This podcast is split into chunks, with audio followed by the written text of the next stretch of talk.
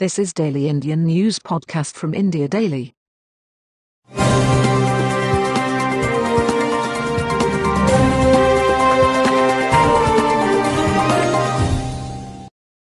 Special notification from the host. Due to some requests from listeners that they are living in other countries and due to some server issues on some platforms, our news podcast will be available till 1 a.m. every day from today. This podcast is hosted by Jeff in August. Today's stories are Coronavirus live updates. West Bengal government extends lockdown till the 31st of July. India China standoff live updates. India, China hold diplomatic talks to ease border tension. Nadda attacks Rahul Gandhi, Sonia Gandhi, says a rejected dynasty not equal to entire opposition. Gujarat, SC judge visits Jagannath temple, says High Court order is in public interests.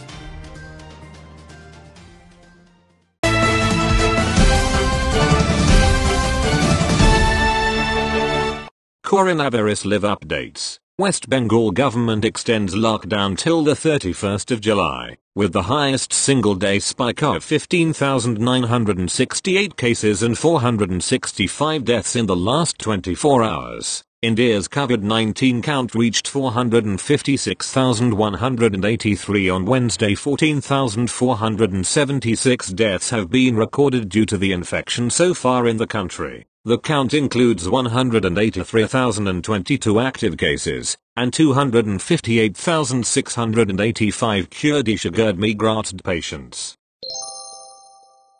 India-China standoff live updates. India, China hold diplomatic talks to ease border tension. Border tensions between India and China continue, and several rounds of military-level talks have been unable to break the deadlock. India has rubbished China's claim of sovereignty over the Galwan Valley, and said that unilateral attempt to change status quo on LAC will not be accepted.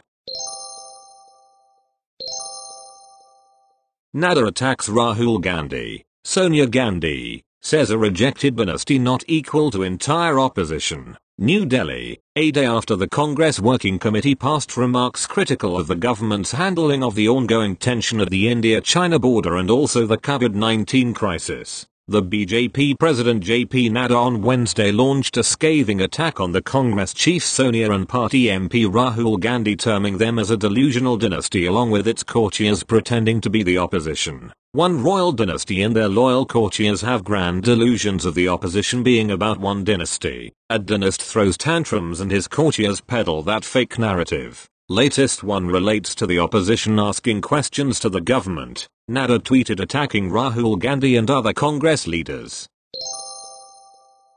Gujarat. SC judge visits Jagannath temple, says High Court order is in public interest. The High Court order is in public interest. Between public interest and faith, public interest is more important. Faith is certainly there, but we also have to take care of the public interest and public simultaneously, Justice Shah said. Supreme Court Judge Justice Mr. Shah visited the Jagannath Temple near Jamalpur Darwaja in Ahmedabad on Tuesday and said that the Gujarat High Court order refusing to allow Rath Yatra procession in Ahmedabad is in public interest. The High Court order is in public interest. Between public interest and faith, public interest is more important. Faith is certainly there, but we also have to take care of the public interest and public simultaneously. According to me it is perfect, Justice Shah said, speaking to local TV journalists on the temple premises.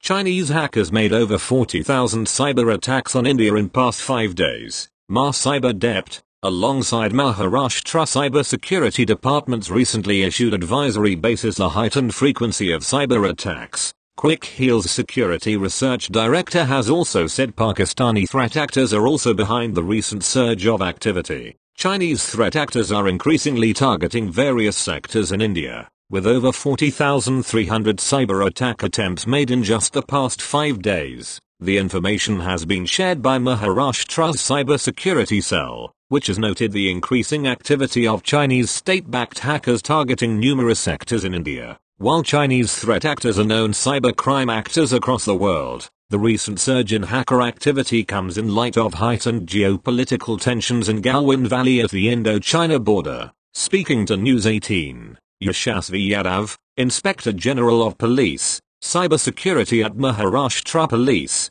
said, in the past 4-5 days, there is a sudden surge of cybercriminal activity in the Indian cyberspace. Resources in sectors such as infrastructure, information and banking have been heavily targeted in this period by Chinese attackers. At least 40,300 cyber attacks have been made in this time, and a large volume of these attacks have originated from Chengdu, the capital city of China's Sichuan province. That's it, it's from India Daily Podcast Service. Thank you.